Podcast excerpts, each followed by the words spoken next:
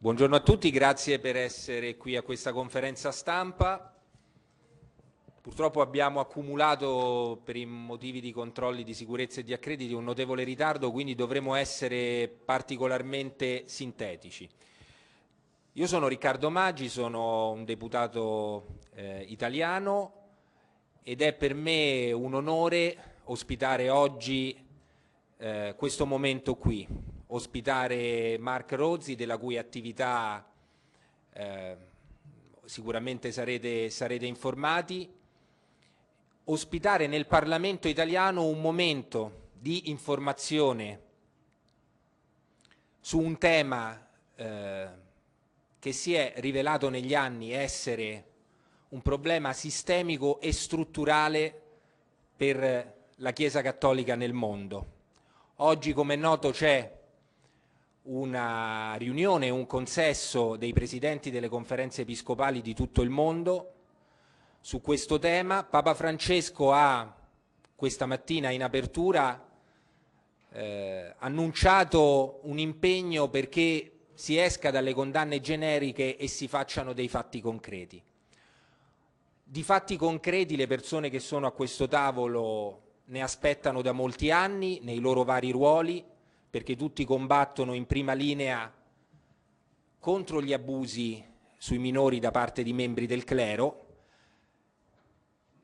e purtroppo finora però se ne sono visti pochi. C'è stato un aumento dell'attenzione su questo tema e su questo problema, ma restano questioni aperte molto gravi, io ne cito solo una, quella che riguarda il fronte della giustizia e degli obblighi per i membri del clero di denunciare fatti di cui vengono a conoscenza. Solo per dire due paesi che sono rappresentati qui, l'Italia e gli Stati Uniti. Da questo punto di vista vi, vedono e vivono delle criticità enormi. Io voglio lasciare eh, la parola, per il tempo che ci rimane non è moltissimo, eh, agli amici che sono qui, ai nostri ospiti, eh, che faranno anche le loro valutazioni su quali sono le loro aspettative da questo appuntamento che si sta svolgendo in Vaticano. Grazie. Mark Rozzi. Grazie. Thank you, Riccardo Maggi. It's, a, it's an honor to have you here today and be part of, of, of uh, this press conference. Buongiorno.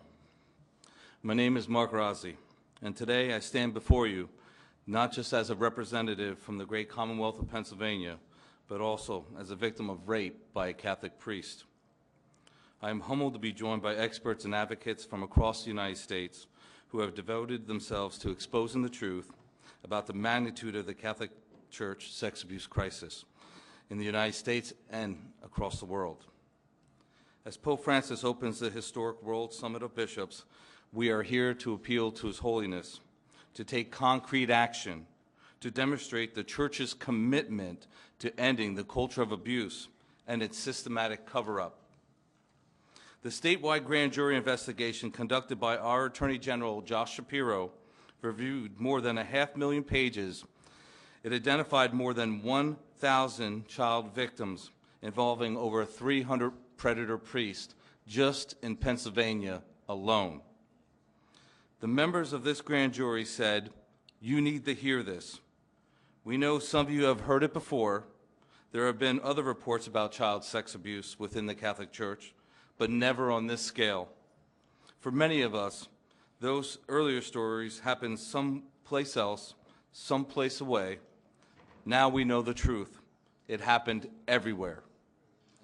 When the devastating report was released six months ago, it started an avalanche of similar investigations across the country and probes by the United States Justice Department.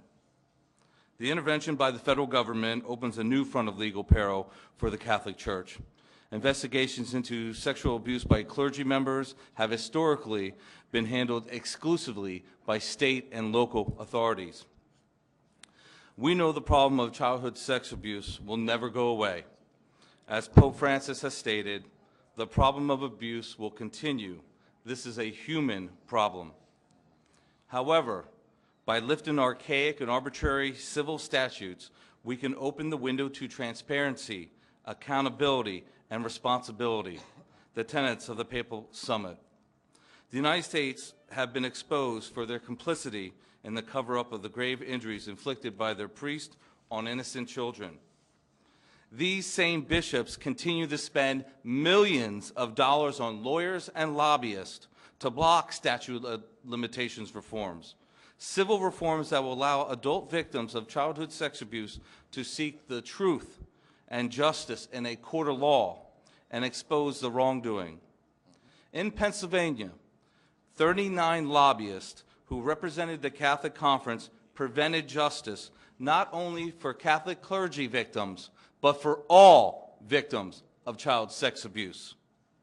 We can't change what happened to the innocence of the past, and nothing, mind you, nothing will ever make this right. Pope Francis needs to command all the bishops of the world to stand down, to stop the secrecy, scare tactics, collusion, and the disgraceful cover-up of pedophiles. All of it must stop. Stop blocking civil justice for all victims of childhood sex abuse. And instead, help victims in their search for truth and justice so that they can start to heal. Only then can the church begin to repair its reputation and reclaim its moral authority. I'm honored to have some guests here today who are going to speak. And Ricardo, thank you for being here again. Uh, the first uh, speaker I would like to introduce is Francesco Zanardi.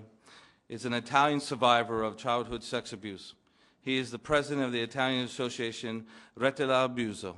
Francesco appeared last month before the United Nations High Commissioner for Human Rights in Geneva. His testimony highlighted the widespread clergy sexual abuse of children in Italy uh, before the Committee on the Rights of the Child, which have been ignored by the Italian state and the Vatican. Francesco. Grazie, buongiorno a tutti. Allora, eh, io inizierei un attimo spiegando e separando i ruoli dello Stato dalla Chiesa. Lo faccio con un esempio molto semplice e diretto. Prego. Sono Francesco Zanardi, Presidente della Rete Labuso. Lo faccio con un esempio eh, molto semplice e diretto. Bene, voi siete tutti giornalisti. Se fra voi giornalisti c'è un giornalista pedofilo, l'ordine dei giornalisti istituisce un tribunale per processarvi? No. Questo viene eh, denunciato alla magistratura.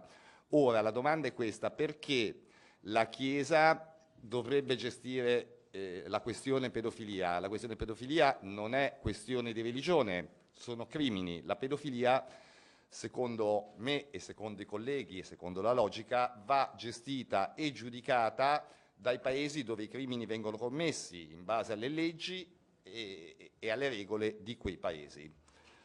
Detto questo, e cominciamo a parlare appunto col problema italiano. Il problema italiano eh, purtroppo è, è, emerso anche il 22 e il 23 di, eh, gennaio scorsi presso l'Alto Commissariato delle Nazioni Unite di Ginevra dove ero presente con il mio avvocato dopo una serie di mh, diciamo, lacune che noi abbiamo denunciato alle Nazioni Unite sulla base della Convenzione per la tutela eh, dei minori la prima eh, diciamo, cosa che eh, è uscita, la prima accusa, è stata diretta alla magistratura italiana, una magistratura accusata dalle Nazioni Unite di non fare indagini e di eh, avere un atteggiamento veramente molto molto blando nei casi di condanna, ma nei casi di condanna poi mh, espanderò un po' dopo perché c'è un'indagine notevole fatta da Emanuela Provera e da, da Federico Tulli su dove vanno a finire i sacerdoti pedofili condannati in Italia. Bene, eh, hanno interrogato le 191 carceri italiane, attualmente in carcere abbiamo 5 sacerdoti soli, uno condannato per pedofilia. La nostra associazione ha censito 300 casi eh, di abusi sessuali negli ultimi dieci anni, di cui 144, e questo è solo quello che è uscito eh, sui media, quindi il sommerso non lo conosciamo, 144 di questi casi sono stati condannati in via definitiva. Ci sono dei vuoti enormi, mm, la Chiesa eh, si muove generalmente, ad esempio a livello di conferenza episcopale, si muove sulla base delle leggi del paese. Per esempio in Italia la Chiesa non impone l'obbligo di denuncia, in Francia sì. Perché lo impone in Francia e in Italia no? Perché in Italia lo Stato non obbliga eh, i vescovi a denunciare questi casi di abuso, in Francia invece sì. Quindi eh, vediamo che c'è un vuoto les- legislativo che, che va, va riempito. Poi ci sono un'altra serie di, di, eh, di problematiche che sono emerse in sede delle Nazioni Unite, ovvero eh, anche un'istruzione nei confronti dei minori su eh, quello che eh, è giusto che accada e quello che non è giusto che accada, ovvero il minore è il primo a rendersi conto se sa riconoscere eh, un abuso sessuale o qualcosa che non va, è il primo che può dare l'allarme. Servirebbe eh, istruire in qualche modo i minori, no? in modo che possano diciamo, riconoscere quello che è sbagliato e possano intervenire e difendere. Lo Stato italiano è importante che eh, faccia, come è accaduto in tutti i paesi più industrializzati del mondo, una commissione d'inchiesta e quantifichi l'entità del fenomeno, perché in Italia non esiste un dato mh, riconosciuto dallo Stato, un dato pubblico, tranne quello che forniamo noi come associazione, su quanti siano i casi di pedofilia. Poi vabbè, eh, si chiede di garantire indagini trasparenti, eccetera, eccetera. C'è un altro punto molto importante che è quello eh, del certificato antipedofilia introdotto dietro al, alla Carta di Lanzarote, un certificato che in Italia è stato applicato sollevando eh, dall'obbligo di esibirlo tutto il mondo del volontariato, che comprende anche i sacerdoti. E purtroppo però il mondo del volontariato è quello che storicamente da sempre è più a rischio. Ora, anche riguardo il certificato antipedofilia, che andrebbe espanso appunto anche al volontariato ai sacerdoti, c'è un altro problema. Se la Chiesa non denuncia l'autorità giudiziaria i crimini eh, commessi dai sacerdoti, anche l'autorità giudiziaria non può produrre un certificato antipedofilia che sia corretto. Mm, sul, sulla mancanza di una commissione d'inchiesta in Italia abbiamo cercato di eh, ottenere dei dati e eh, il collega irlandese sulla base dei paesi che hanno eh, fatto commissioni di inchiesta governative sulla base della popolazione e sulla base dei sacerdoti che sono in quei paesi, ha stilato una proiezione e in Italia potremo avere fino a un milione di vittime. Questo è un dato che lo Stato deve eh, sicuramente andare a vedere, andare ad accertare. Prego. I'm going to introduce, hold on. No, I'm going to introduce it. Um, Could we, do you have to stay up here too, because I have another speaker again? You can go. Dopo sintetico. Okay. Okay. Our next speaker uh, today is Anne Barrett Doyle. She's the co-director of Bishop Accountability, which is an archival and research organization founded in 2003 to document the abuse crisis in the Catholic Church. Bishops Accountability's aim is to facilitate accountability of the U.S. bishops under civil, criminal, and canon law. The site is used as a resource by victims, advocates, lawyers, and the religious. Anne joins us to discuss the impact from the states which have lifted the statute of limitations. Anne? Thank you, Mark, and for inviting me. It's a real honor to be here today. Um, where I want to start is how statute of limitations, prescription periods create impunity in institutions. Um, in the United States, certain forces of disclosure, uh, uh, statutes of limitations in certain states that allow victims to take civil action when they're ready to, government inquiries, prosecutions have forced a tremendous amount of information into the public domain. It has forced the U.S. Catholic Church to be more transparent than they want to be. Cumulatively, they now admit to hearing reports against nearly 7,000 ordained Catholic clergy. Now, here's the most important statistic of all. There are fewer priests in the United States than there are here in Italy. And yet in Italy, because the civil laws unintentionally collude with the secrecy of the Catholic Church, we know in the public domain of only 300 accused Italian clergy. Consider what the Italian Catholic Church is hiding. They have a list, thousands of names long, of accused sex offenders in the clergy. I am sure that many of them are still in ministry now, or they have been released into unsuspecting communities. What's important to know is that the Italian bishops do not have a one strike and you're out policy. Their policy follows universal canon law, which gives child molesters a second chance if their bishops feel they do not pose a risk of scandal or a further risk of children. Universal canon law, under which the Italian church operates, leaves it to the bishop's discretion. In the U.S., they have a particular canon law specific to the U.S. that requires the permanent removal from ministry of any priest found guilty of child sexual abuse. The Italian church does not have that law. There is a void there. They are not being held accountable by the Italian legal system.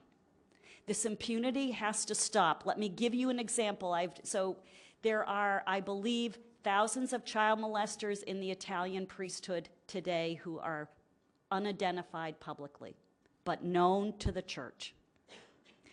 The victims will come forward if the period of prescription is extended civilly and criminally. Let me give you an idea of what's happening in just one archdiocese in the United States. Last week, the New York State Legislature enacted a Child Victims Act that for one year will retroactively suspend the civil statute of limitations in that state.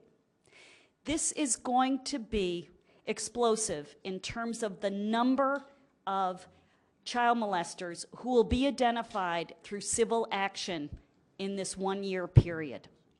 In the New York Archdiocese alone, it is the second largest in the United States.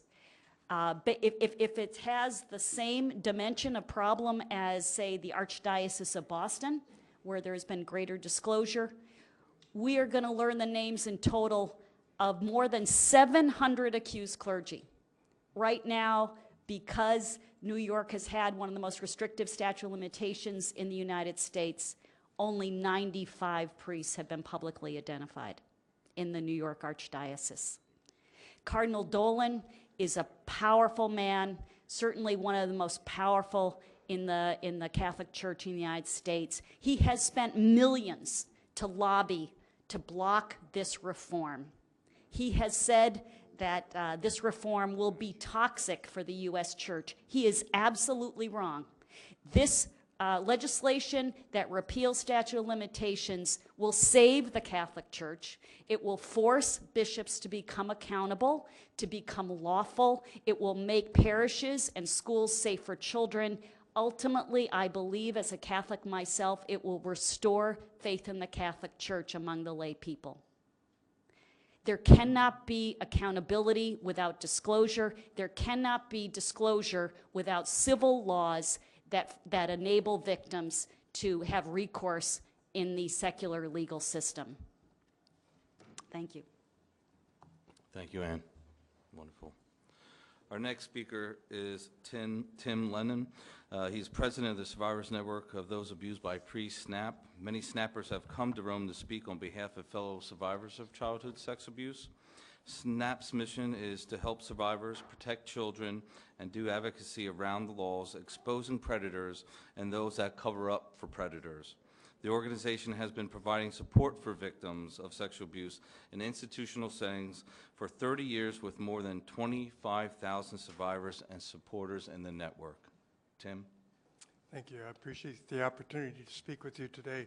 Um, I speak for, um, or like to speak for survivors in that the statute of limitations in civil laws has a dramatic effect on the safety of children. Most victims of child sex abuse never come forward. The average age of a victim of child abuse coming forward is 52.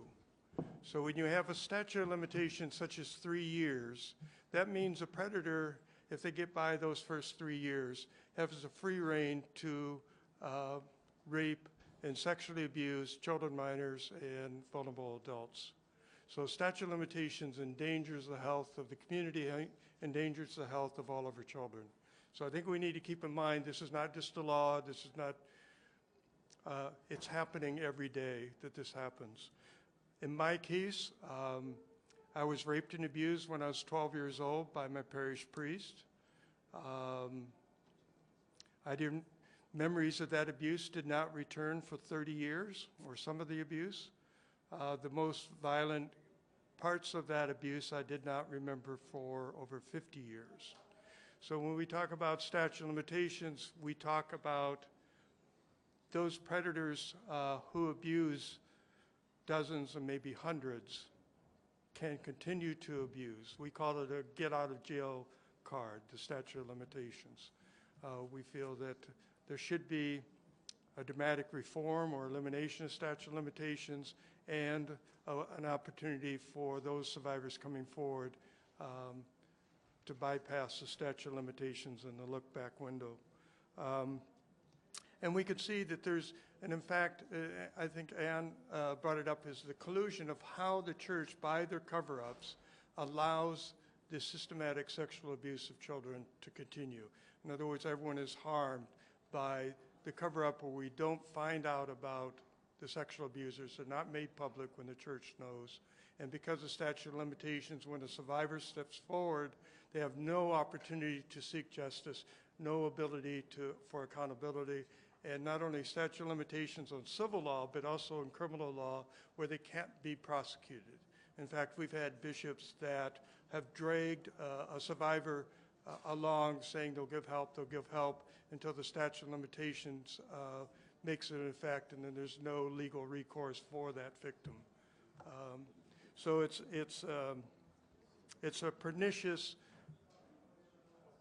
process where children are continuing to harm. And this is, again, not something happened 10 years ago or 50 years ago. This is happening today. And people need to understand that this is uh, really super important, and the work that Mark does and others as far as statute of limitations reform is dramatic in protecting children and dramatic in protecting our communities. When the Pennsylvania grand jury came forward, we saw that what happened in Pennsylvania happens in every diocese in the United States, and I would extrapolate to say in every parish throughout the world. What happened in Pennsylvania documented the systematic, historic sexual abuse. And according to Attorney General Shapiro, he said this is a complicity of bishops in covering up that reached to the Vatican. So we know what happened in Pennsylvania, and then more recently, what happened with the state investigation in Illinois that reconfirms that. Right now, we called for statewide investigations after the Pennsylvania grand jury. There are now 18 states um, that are, have statewide investigations. Civil society is important for the protection of our community and the protection of children. So statute of limitations, um, the problems with the church, uh, lobbying, um, these are all dramatic effects that impacts the safety of our children or grandchildren as may be. Um,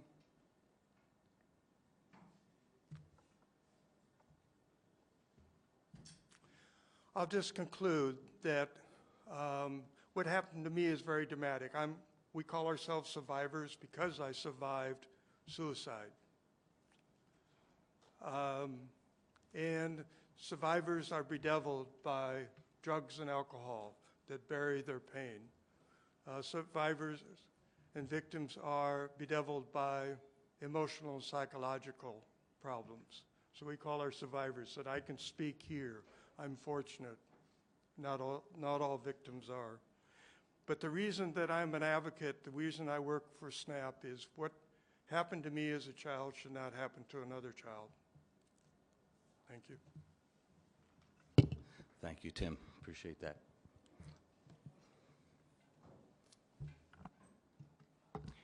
Salve a tutti, io sono Simone Padovani, sono un membro fondatore dell'associazione ECA Global, eh, la quale è un'associazione, sono quindi come rappresentante, ed è un'associazione che eh, cerca di unire a livello globale le varie associazioni, quindi Bishop Accountability, SNAP e varie, nel tentativo appunto di dare una visione più ampia e globale di quello che è appunto la problematica. Tale è la dimensione in questo momento. Eh, ECA da questo punto di vista il messaggio che vuole portare eh, in questa situazione è proprio quella che è arrivato il momento di rendere effettive tutte quelle che sono state le pratiche sinora promesse ma mai mantenute a livello di, del Vaticano ma anche e soprattutto nel caso italiano a livello sia legislativo che a livello di governo in, quel, in quanto si tratta di applicare appunto delle nozioni e delle indicazioni che sono già fornite dalle Nazioni Unite. Ehm, in quanto rappresentante appunto di ECA Global qui presente, di cui membro anche, fa anche parte Francesco Zanardi e anche altri qui presenti, eh, il messaggio che volevamo appunto portare è che in questi giorni quello che eh, è richiesto ed è necessario è esattamente che venga fatto qualcosa di concreto e i mezzi e i passi per farlo sono già tutti esistenti. Papa Francesco sarebbe in grado in pochissimo tempo di riuscire a eh, costruire e a consegnare una legge universale che forzi eh, i vescovi e i cardinali che siano a conoscenza di un abuso appunto a riportarlo alle ehm, autorità civili. Questo sarebbe il primo passo per poi poter proseguire invece ad un'educazione, ad una valutazione di quello che è il fenomeno globale che grazie quello, al lavoro che stanno facendo con ehm, Bishop Accountability, SNAP di raccolta dati e quant'altro abbiamo un quadro veramente terrificante di quella che è la situazione mondiale. Eh, detto questo, chiudo personalmente il mio intervento, anche perché il tempo è poco, ehm, faccio un, una comunicazione, il deputato Riccardo Maggi è dovuto eh, uscire prima perché appunto aveva una votazione in corso e quindi si scusa per non essere potuto essere presente qui sino alla fine. Grazie a tutti. Io essendoci ancora un attimo di tempo, eh, perché prima non mi sono, eh, non ho spiegato bene, non ho, ah, non ho spiegato bene il discorso, no? il discorso che...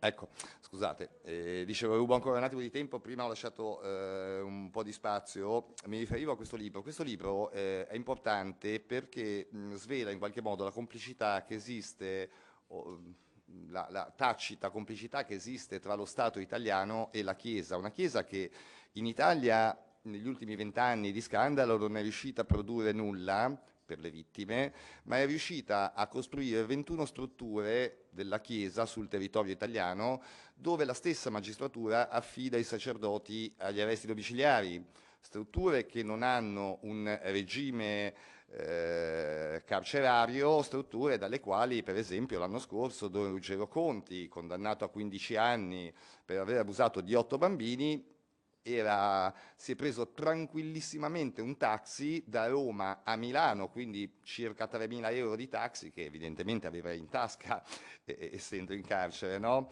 E, e, quello che dicevo prima, appunto, la verifica che hanno fatto Tulli e la Provera eh, per vedere quante persone erano in questi carceri e quante in realtà eh, erano in queste strutture ha portato al risultato che attualmente nelle carceri italiane abbiamo un solo sacerdote pedofilo.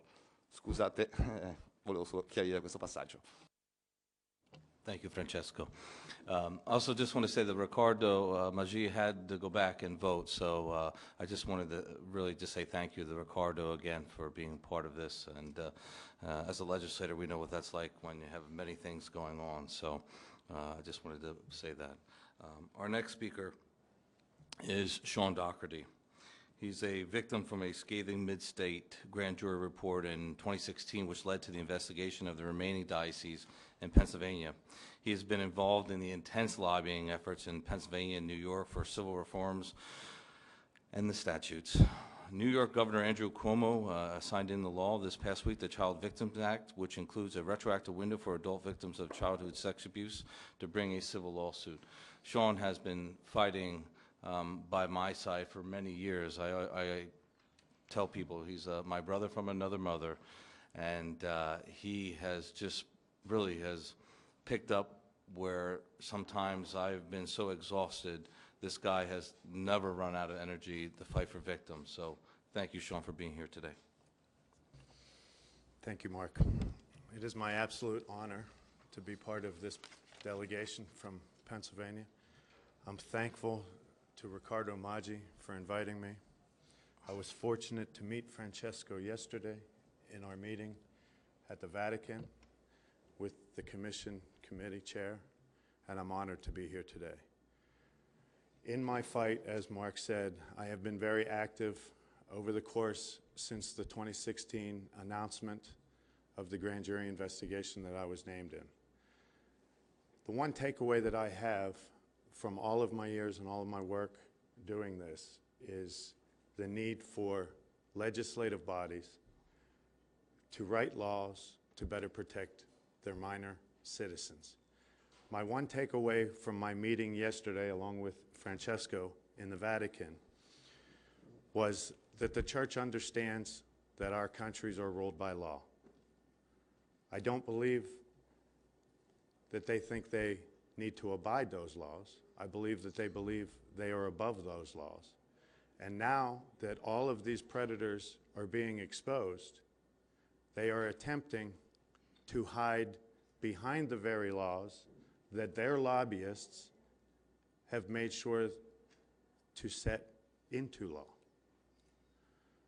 We cannot, cannot wait for the Roman Catholic Church to address this issue on their own.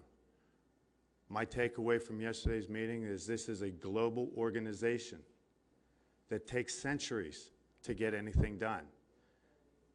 The children of Italy, the children of the United States, and the children of the rest of the world don't have centuries to protect them from the abuse that we all suffered, the mental anguish that we all suffered, the drug and alcoholism that we all suffered, the attempted suicides that we all suffered.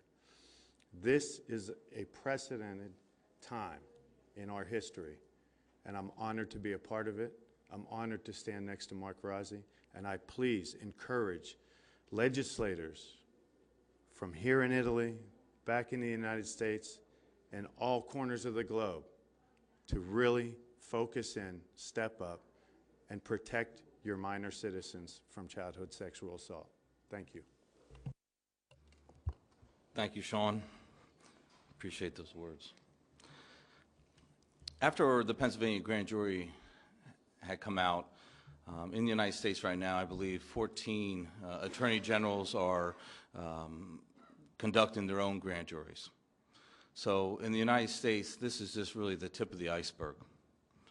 And if you would have said back to me in 2009 that I would be here in the Italian parliament holding a press conference on child sex abuse, I would have laughed at you. But that's when my journey started. In 2009, when my childhood friend took a gun, put it to his chest, and killed himself, that's when I decided to speak out, to be heard. And I went to my legislator then and asked him why were these laws not being passed, and he said, because the intense lobbying efforts from the Catholic Church. I went to my parish and talked to our local priest. That priest went to my mother's house and told my mother, why is Mark the only one? Why am I the only one coming forward talking about this? The only one? My predator priest, we put his abuse victims at over 200. And that's probably an underestimate. He was at 13 different parishes before he even came to my school. His, one of the first abuse victims that I know was abused in 1957. I wasn't abused and raped until 1983 and 1984. I want to know how, I want to know why. And I think I have that right to know. And the only way I'm going to be able to find that is through a civil window to justice.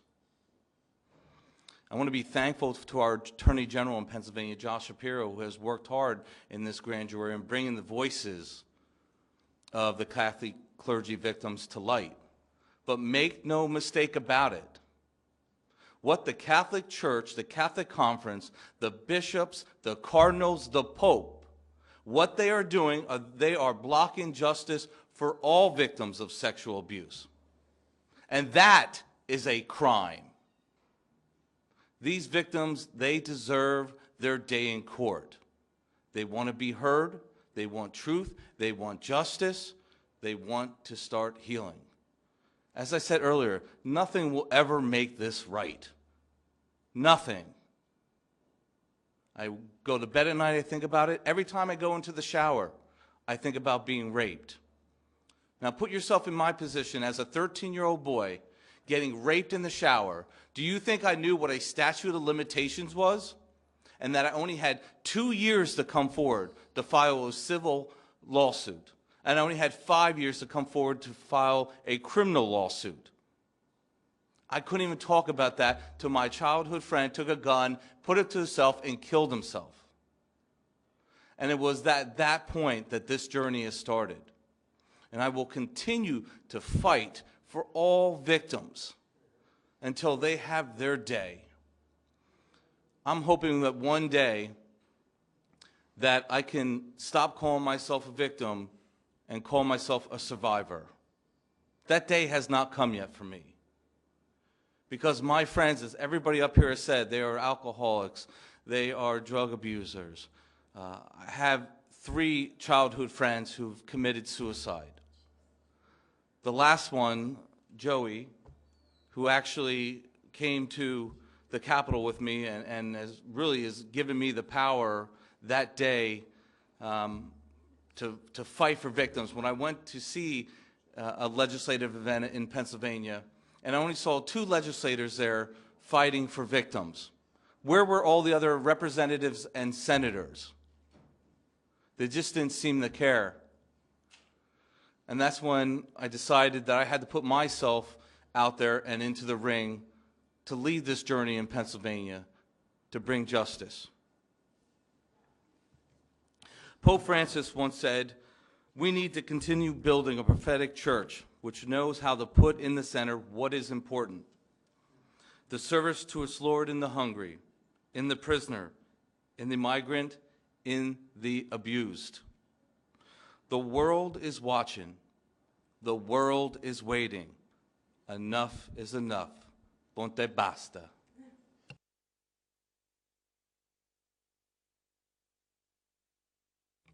Chiudo ancora sulla cosa importante, è una riflessione questa. Ora, eh, tutto quello che sta accadendo è solo per una questione di competenze, non è grazie alla Chiesa eh, se questo scandalo oggi emerge è grazie alle vittime che hanno avuto il coraggio di denunciare in tutto il mondo. La Chiesa sta solo eh, reagendo a questi attacchi e vi ricordo che solo dieci anni fa le vittime che denunciavano erano diciamo, etichettate come persone che volevano fare del male alla Chiesa. Quindi al momento non c'è un cambiamento da parte della Chiesa, la Chiesa è costretta di fronte a, a dati endemici eh, e palesi a eh, reagire o far finta di reagire come ha fatto fino adesso, perché la tolleranza zero di Papa Francesco al momento è solo un proclama, un proclamo, non abbiamo visto alcun vescovo denunciare alcun prete pedofilo, non abbiamo visto ancora da parte del Papa rimuovere alcun eh, cardinale, vescovo o via dicendo, tutti quelli che sono stati rimossi, sono stati rimossi perché loro stessi hanno chiesto la riduzione o le dimissioni e il Papa le ha accettate, che è cosa ben diversa. Grazie.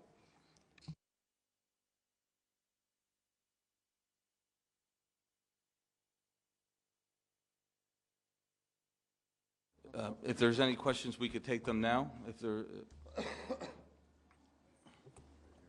Go ahead. Mr. D'Amelio from Associated Press, Eh, faccio la domanda prima in italiano, poi in inglese se qualcuno volete. E, dato che in Italia le, mm, la Chiesa mm, cattolica è così, diciamo, intrecciata con la politica italiana, cosa, parlando in modo realistico, cosa deve succedere in Italia per, per diciamo, mm, cambiare le cose? And, and in English, I basically said, given that in Italy the Catholic Church is so entwined with Italian politics, what really has to happen to make something change in the way um, uh, Mr. Zanardi was talking about in, in Italy's system? Allora, in Italia, come, abbiamo, come ricepiamo anche eh, dalle raccomandazioni fatte dalle Nazioni Unite, raccomandazioni fatte in realtà su un mio report eh, mandato a Ginevra dove ho documentato le lacune italiane e, e le Nazioni Unite semplicemente hanno eh, ravvisato che eh, le nostre lamentele erano fondate.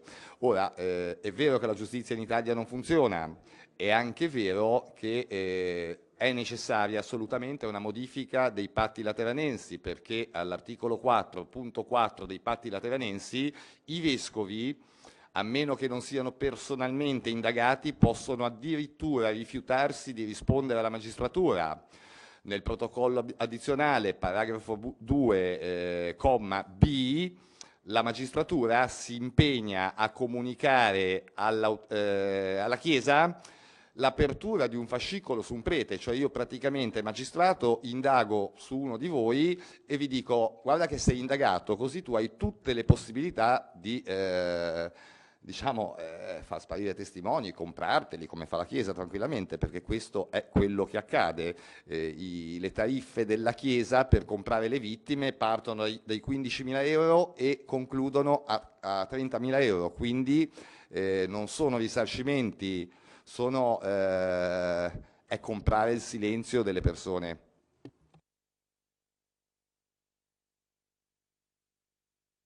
Eh, Federico Tulli, il settimanale Left. Ehm, ecco, lei ha, ha sottolineato mh, l'esistenza di, di, un accordo tra, tra, Stato e Chiesa in Italia, appunto, eh, per cui i, i, vescovi non sono tenuti a informare l'autorità giudiziaria nel momento in cui ricevono una denuncia. Quindi in un certo senso l'obbligo eh, di denuncia che si chiede ai vescovi eh, viene impedito non tanto dalle loro linee guida quanto proprio da un accordo tra Stato e Chiesa, se ho capito bene. Ecco. La seconda cosa, eh, quindi non so se può approfondire meglio, la, la seconda cosa è ehm, nel 1962 e poi nel 2001 eh, la Congregazione per la Dottrina della Fede ha emanato due documenti che sono eh, il primo, la, il crimine sollicitationis è rimasto segreto per quasi, eh, per quasi 40 anni. Eh, il secondo è stato eh, emanato da ehm, Joseph Ratzinger quando era capo della congregazione per la dottrina della fede.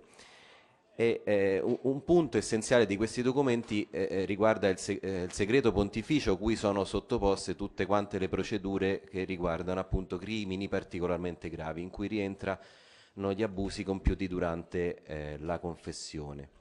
Quindi quando Bergoglio parla di tolleranza zero, secondo lei vuol dire che eh, eliminerà prima o poi questo, eh, il segreto pontificio per dar modo anche ai vescovi poi di darsi l'obbligo di denuncia?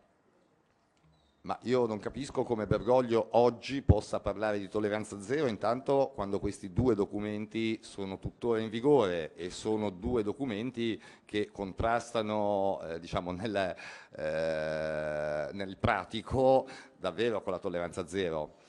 Io eh, comunque sia ritengo che per carità l'unica funzione, l'unica competenza della Chiesa in questa materia sia quella di comunicare all'autorità giudiziaria del paese dove i crimini vengono commessi i crimini.